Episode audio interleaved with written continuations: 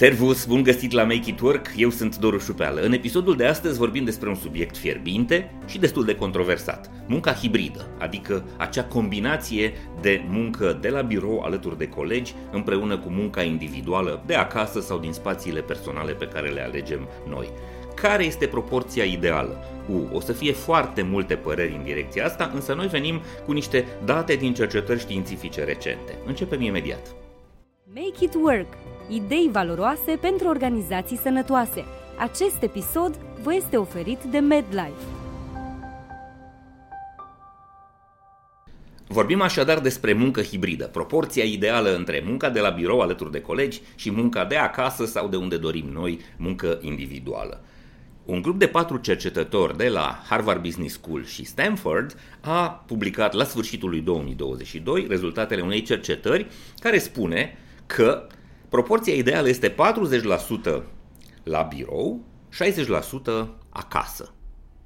Poate să sune controversat, poate să vă placă unora, poate să nu vă placă altora. Este o cercetare științifică și vă explic cum s-a făcut. Vreme de 9 săptămâni, acești cercetători au uh, monitorizat un grup de câteva sute de angajați white collar, oameni care lucrează în birou, cărora le-au cerut să evalueze două dimensiuni fundamentale. Performanța profesională, cât de bine reușesc să-și facă treaba, respectiv starea de bine, sănătatea mentală. Pentru că trebuie să înțelegem că nu reușim să fim performanți profesional vreme îndelungată dacă nu suntem bine și cu capul. Well-being, starea de bine, este o dimensiune tot mai importantă și tot mai conștientizată de foarte mulți oameni. Și este important să înțelegem că nu doar indivizii trebuie să se preocupe de acest subiect, ci și organizațiile. Organizațiile care vor să facă performanță trebuie să le ofere oamenilor condițiile de lucru și contextul de muncă, astfel încât starea lor de bine, sănătatea lor uh, psihică să fie la cote maxime. Știm foarte bine că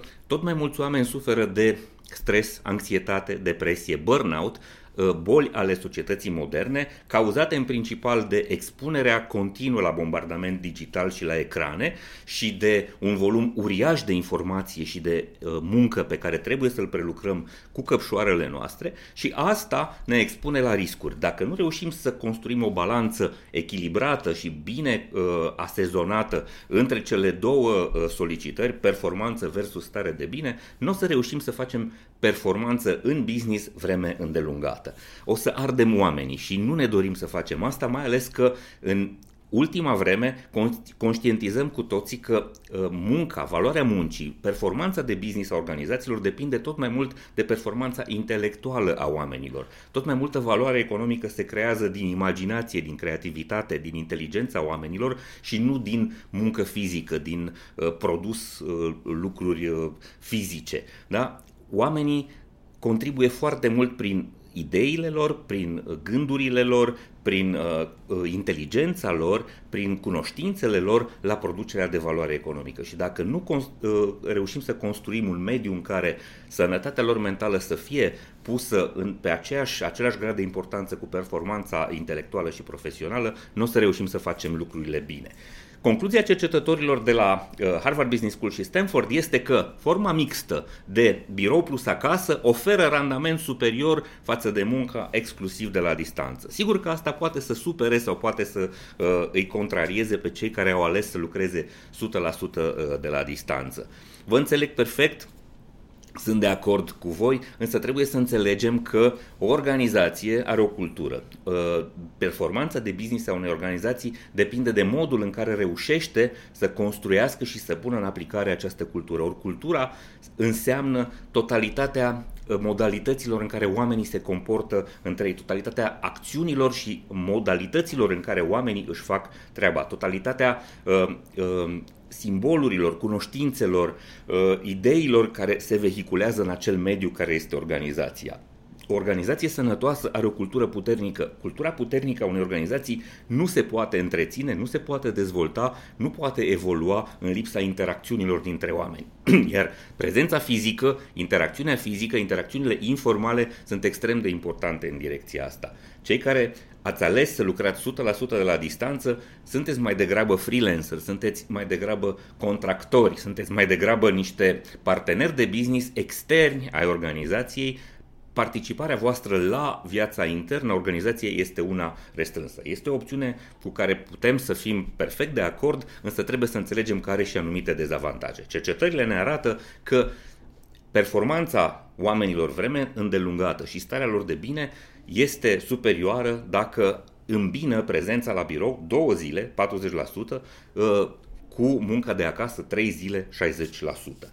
Bun, um, Numărul magic pe care oamenii aceștia l-au descoperit este de fapt între 23% și 40%, așa că uh, există și organizații unde prezența la birou poate să fie de o zi, o zi și jumătate și este perfect și în uh, cazul ăsta. Cu siguranță uh, această proporție depinde de sectorul economic, de contextul organizației, de tipologia profesiilor, de nevoile de moment sau permanente de interacțiune între membrii echipelor. Uh, ce este important să înțelegem este că acest raport, de acest, această balanță între munca la birou și munca individuală are o mulțime de avantaje și studiul pe care l-am menționat arată uh, aceste avantaje.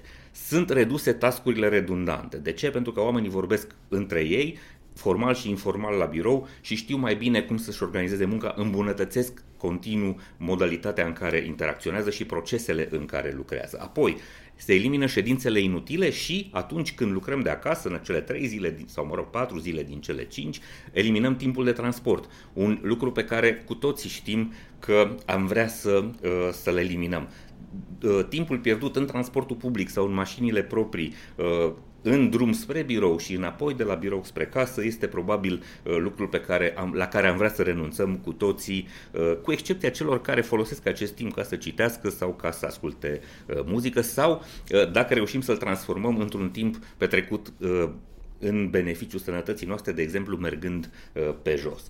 Bun, ceea ce uh, uh, mai arată acest studiu legat de uh, beneficii este sporirea numărului de interacțiuni utile, de contacte noi și de informații noi circulate. Și asta este iar un lucru foarte important. Creativitatea, inovația depinde de toate aceste momente de serendipitate, de uh, interacțiuni formale și informale între oameni. Întâlnirile de la aparatul de apă sau întâlnirile de la uh, uh, expresorul de cafea sunt foarte importante inclusiv pentru performanța organizației. Aparent ele n-au o oareca, un oarecare impact în, în business și în productivitate, însă cercetările din ultimele decenii arată că toate aceste interacțiuni uh, între oameni reușesc să producă valoare, pentru că oamenii schimbă idei, oamenii uh, discută lucruri care îi pasionează, care îi interesează și de multe ori din aceste interacțiuni absolut uh, întâmplătoare ies idei foarte bune, se generează proiecte, apar produse și servicii noi și uh, implicit cifră de afaceri, business, uh, uh, business nou și uh, profit. Bun, uh, întâlnirile fizice cu colegii sunt esențiale pentru bunăstarea psihică, spune acest studiu și tind să-i dau dreptate. Uh, inclusiv uh, se reduce totodată stresul angajaților prin interacțiunile, prin combinarea acestor interacțiuni față în față cu cele uh, cu munca la distanță, munca de acasă. Mai sunt niște date pe care articolul din Fast Company, unde am găsit această cercetare, le spune. Și e bine să ne gândim că într-o formă, fără, într-o formă informală sau într-o formă uh, neintenționată, oamenii chiar au sugerat că această proporție 40-60 este una naturală.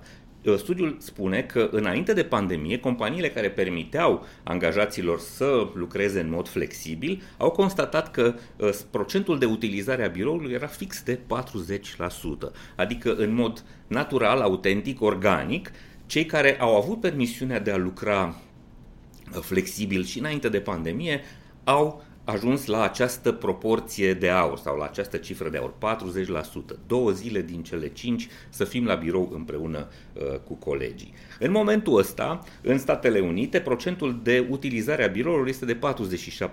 Este o cifră agregată care pune la oaltă și firmele care își obligă oamenii să vină 100% la birou și firmele care sunt uh, uh, flexibile și lasă oamenilor libertatea de a alege. Practic, acest 47%, dacă îi dăm deoparte pe cei care uh, cer angajaților să vină 100% la birou, ne duce tot în direcția aia uh, de o, o, o proporție între 23 uh, și 40%, cum spune studiul.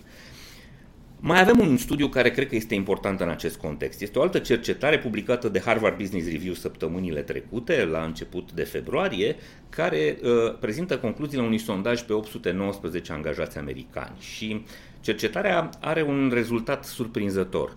Dincolo de munca de acasă și munca de la birou, Studiul spune că organizațiile ar trebui să se uite la oportunitatea de a le oferi oamenilor un al treilea loc de întâlnire și se referă la coworking space, adică la acele spații informale de birouri care se pot închiria cu ziua, cu săptămâna, cu ora și unde ar fi interesant și productiv să se organizeze întâlniri ale echipelor. Um, studiul spune așa, angajații resimt tot mai mult efectele psihologice ale singurătății. Uh, nu e un sentiment care este resimțit doar de cei care muncesc de acasă, ci și de cei care merg la clasicul birou, unde apropierea fizică există, dar apropierea personală, umană, nu este consistentă.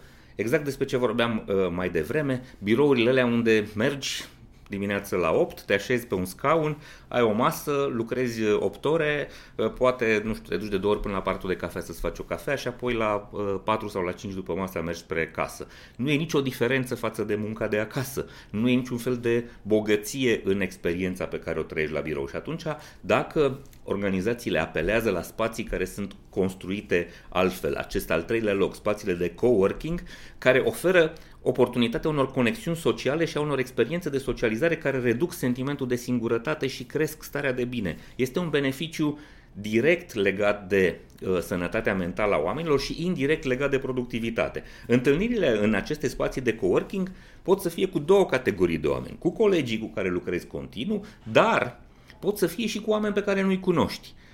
Aceste întâlniri cu străini sunt importante, sunt valoroase pentru că reconstruiesc conexiunile sociale și apartenența socială a oamenilor. Ă, reduc acest efect psihologic toxic al singurătății, al izolării, pe care cu siguranță cu toții l-am ă, resimțit în pandemie când am fost ă, închiși în casă, dar pe care foarte mult dintre cei care lucrează de acasă îl resimt și poate nu îl conștientizează. Uh, studiul pe care uh, l-am menționat recomandă companiilor să ofere această opțiune pentru uh, bunăstarea psihică a angajaților lor. Am avut așadar două cercetări. Una care ne spune că proporția ideală între munca la birou și munca de acasă este de 40 către 60, 40 versus 60, adică două zile să te întâlnești cu colegii trei zile să poți să lucrezi independent pe baza lucrurilor pe care le-ai stabilit în acele întâlniri uh, față în față. Și separat al doilea studiu, care la fel mi se pare foarte important, spune că pentru performanță și pentru starea de bine a angajaților ar fi o idee foarte bună pentru organizații să creeze acest al treilea loc, să le ofere oamenilor acces la spații de coworking unde să se întâlnească cu echipele lor sau pur și simplu să meargă uh, întâmplător o zi pe săptămână, două zile pe săptămână pentru munca individuală, dar să o facă într-un mediu social, într-un context în care se mai întâlnesc cu alți oameni, cu alte uh, profesii, cu alte preocupări și reușesc să se reconecteze cu comunitatea, cu societatea, astfel încât să nu mai trăiască sentimentul ăsta al izolării și al singurătății. Starea de bine este un lucru extrem de important, foarte important, tot mai important pentru toți oamenii uh, contemporani cu noi.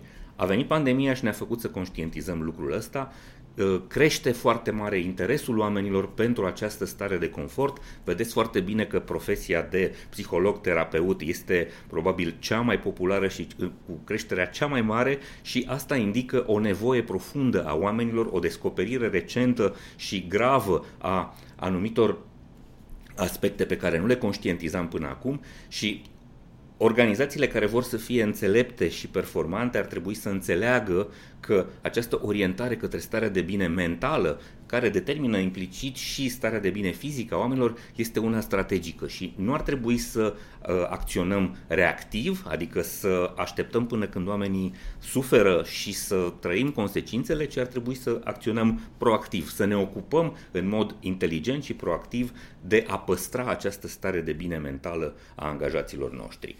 Este un episod Make It Work pe care îl facem împreună cu prietenii de la MedLife. Uh, vrem să vă oferim idei valoroase care să construiască organizații sănătoase. Sper că v-am fost de folos cu acest episod și vă mulțumesc foarte tare dacă îl distribuiți și către colegii voștri, către șefii voștri, către prietenii voștri. Până la următorul episod, vă mulțumesc tare mult și vă urez să fiți sănătoși, voioși și mintoși până când ne vedem data viitoare. Servus!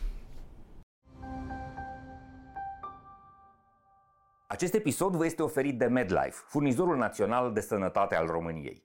Pentru că știe că sănătatea înseamnă echilibru pentru minte și trup, MedLife a lansat singurul abonament medical 361 de grade. Un abonament complet, cu acces la servicii de prevenție, sport și nutriție, dar și cu asigurare medicală inclusă. Prin acest abonament, MedLife susține dezvoltarea unui mediu de business sănătos în România. Iar împreună cu MedLife prin fiecare episod al proiectului Hacking Work vă oferim inspirație prin idei valoroase pentru organizații sănătoase. Urmărește episoadele Hacking Work pe YouTube, Spotify și celelalte platforme de streaming. Abonează-te acum!